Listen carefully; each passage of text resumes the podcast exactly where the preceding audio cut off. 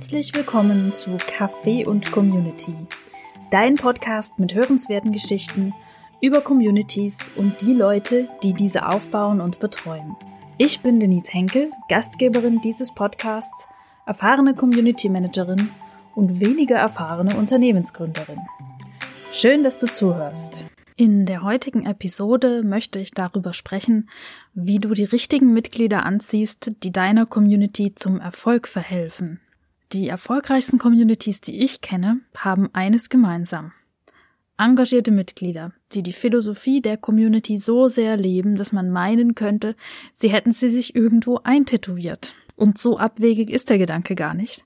Denn die letzte Community, die ich betreut habe, das war der Joy Club. Dort gab es Mitglieder, die tatsächlich sich das Logo vom Joy Club eintätowiert haben. Ein anderes Beispiel einer Community, wo ich jetzt nicht ähm, als Betreuer zuständig war, aber Mitglied war, äh, sind die Cosplay-Communities. Wer jetzt damit nichts anfangen kann, Cosplay ist der Begriff für das Kostümieren ähm, hauptsächlich im Bereich der Animes und Mangas ist das populär. Und zwar verkleidet man sich als ein Charakter aus einem dieser Animes oder Mangas. Und das dann natürlich mit entsprechend viel Liebe zum Detail.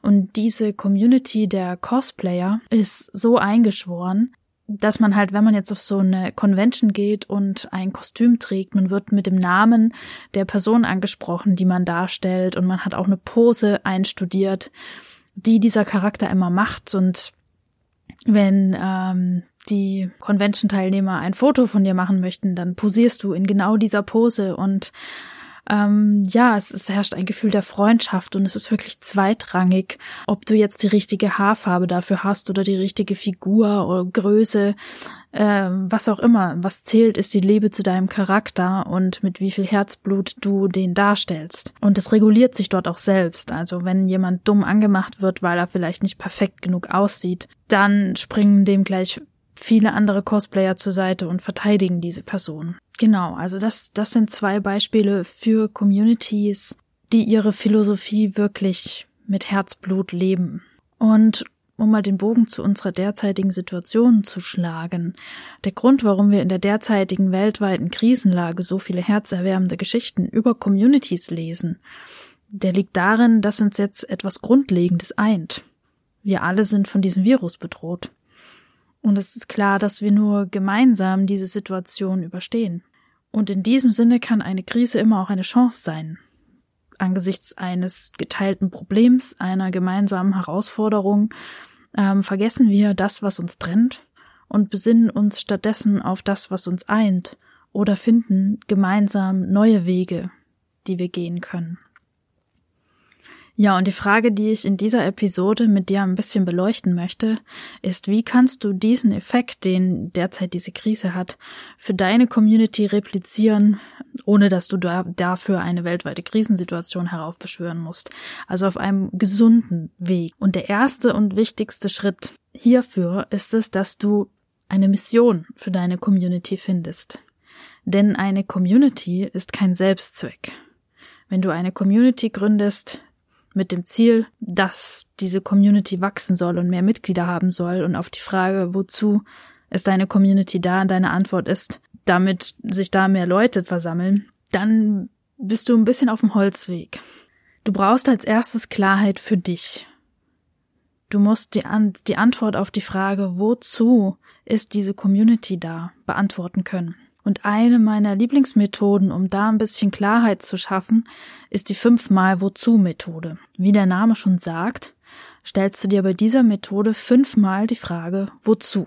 Also wenn du jetzt zum Beispiel eine Community gründen möchtest, um dich mit anderen Haustierbesitzern, zum Beispiel du hast Katzen und ab und zu willst du mal verreisen und du hast in der Nähe keine Familie und Freunde, die auf die Katzen aufpassen können, und du denkst dir, okay, es gibt doch bestimmt noch andere Leute, die in einer ähnlichen Situation sind oder Menschen, die gerne mal äh, auf eine Katze aufpassen würden, weil sie diese Tiere mögen, dann könntest du eine Community gründen ähm, mit dem Thema Katzensitting. Und damit hast du dir das erste Wozu ja schon beantwortet. Wozu soll ich jetzt diese Katzensitting-Community gründen? damit Menschen zusammenkommen können, die Katzen haben oder gern auf Katzen aufpassen. Dann stellst du dir auf diese Antwort nochmal die Frage, und wozu sollen diese Menschen zusammenkommen, die gerne Katzen, auf gerne auf Katzen aufpassen oder Katzen haben? Ja, damit sie sich gegenseitig helfen können. Damit also die Menschen, die gerne mal auf Katzen aufpassen, auf die Katzen der Menschen aufpassen können, die manchmal auch einfach ohne ihre Katzen verreisen wollen. Und dann kannst du dich wieder fragen, wozu das Ganze?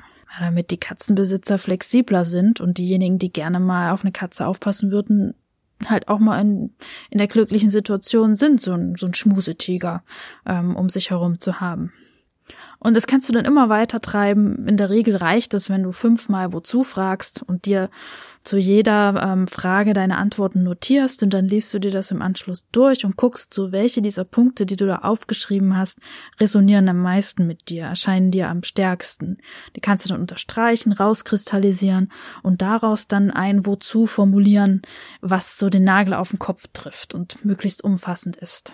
So, dann hast du dir jetzt Klarheit verschaffen und als nächstes brauchst du ein Verständnis davon, für wen deine Community einen Unterschied machen soll.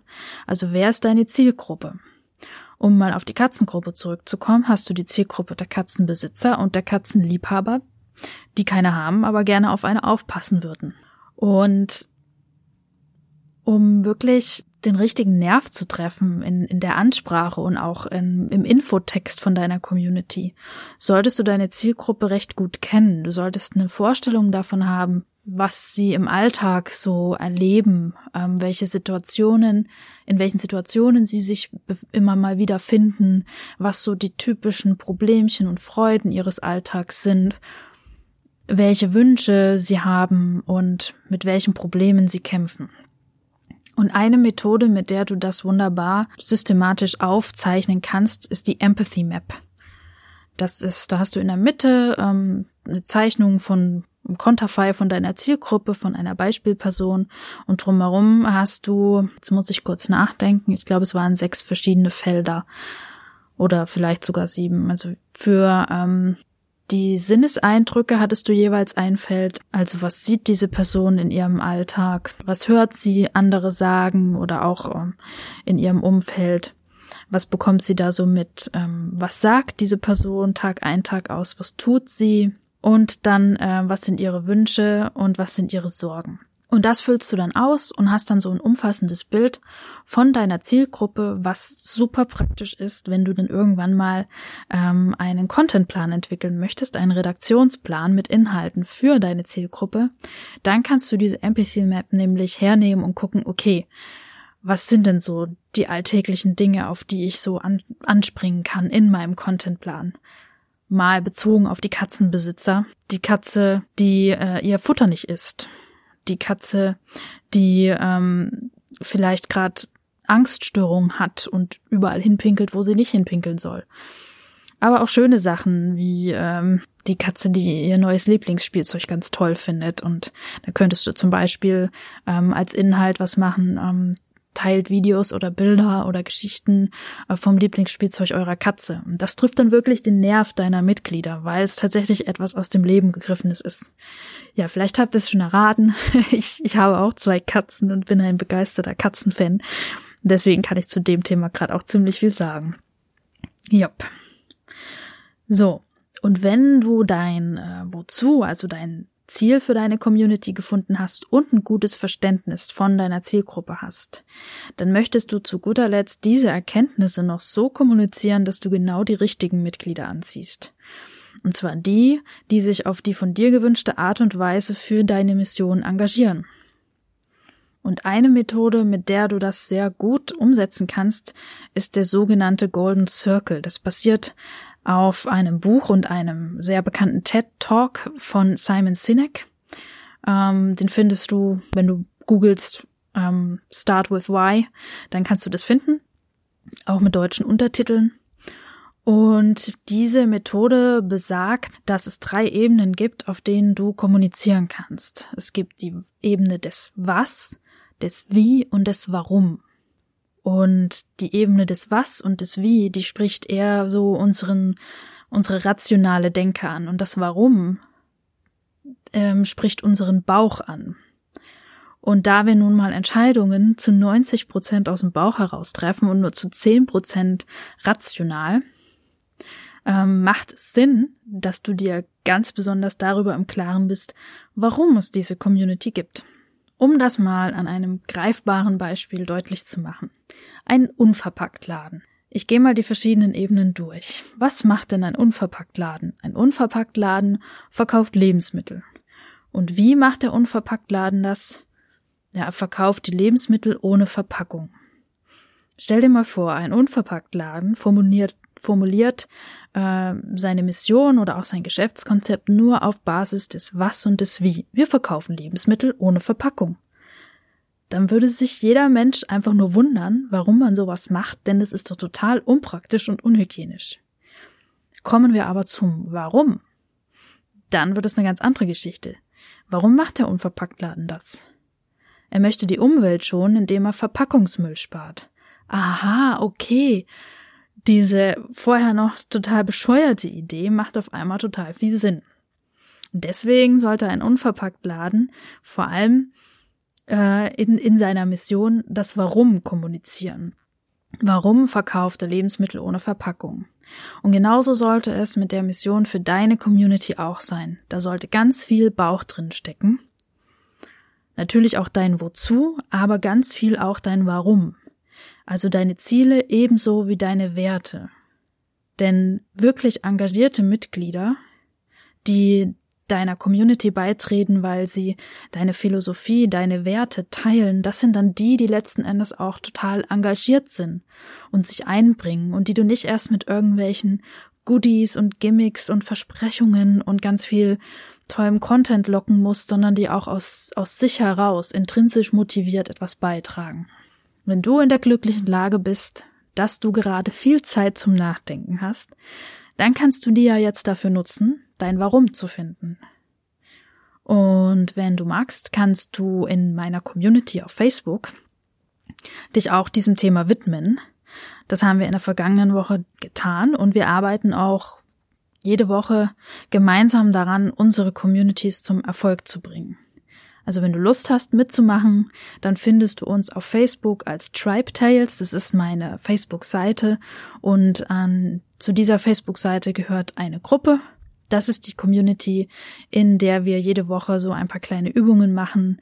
Zum Beispiel, wir finden die Mission für unsere Community, wir formulieren das Warum für unsere Community. Ja, und wir freuen uns, wenn du dich uns anschließt. Ja, ansonsten gibt es noch meinen Online-Kurs Community Management leicht gemacht und auch dort lernst du in der ersten Kurswoche, der Kurs geht vier Wochen und in der ersten Woche lernst du unter anderem, wie du deine Mission findest. Und darauf aufbauend schauen wir uns in den restlichen Kurswochen an, wie du dir ein Unterstützernetzwerk aufbaust, deiner Community eine stabile Basis gibst und sie inhaltlich abwechslungsreich und entsprechend den Bedürfnissen deiner Mitglieder gestaltest. Und für Kurzentschlossene gibt es den Aprilkurs, der startet nächsten Montag, gerade noch im Sonderangebot. Das kannst du noch bis Freitag buchen. Buche zwei und zahle ein. Es gibt weitere Termine für den Kurs. Falls das jetzt irgendwie nicht das Richtige für dich ist, hast du im Juni, im August und im November auch nochmal die Chance. Und die genauen Details und Termine dazu findest du auf meiner Webseite tribe-tales.com. So. Und in der nächsten Episode nächste Woche spreche ich über Schritt zwei zum Aufbau einer erfolgreichen Community. Und zwar der Beziehungsaufbau zu den Mitgliedern und zwischen deinen Mitgliedern. Vielen Dank fürs Zuhören. Wenn dir der Podcast gefällt, lass mir gerne eine Bewertung auf iTunes da oder ein Gefällt mir auf YouTube. Und wenn du jemanden kennst, dem der Podcast helfen könnte, dann teile ihn mit dieser Person. Komm auch gerne mit mir ins Gespräch auf Instagram. Dort findest du mich unter tribetales. Und auch diese Info stelle ich dir in den Show Notes nochmal zur Verfügung. Ich danke dir für dein Interesse und für deine Unterstützung. Bis nächste Woche.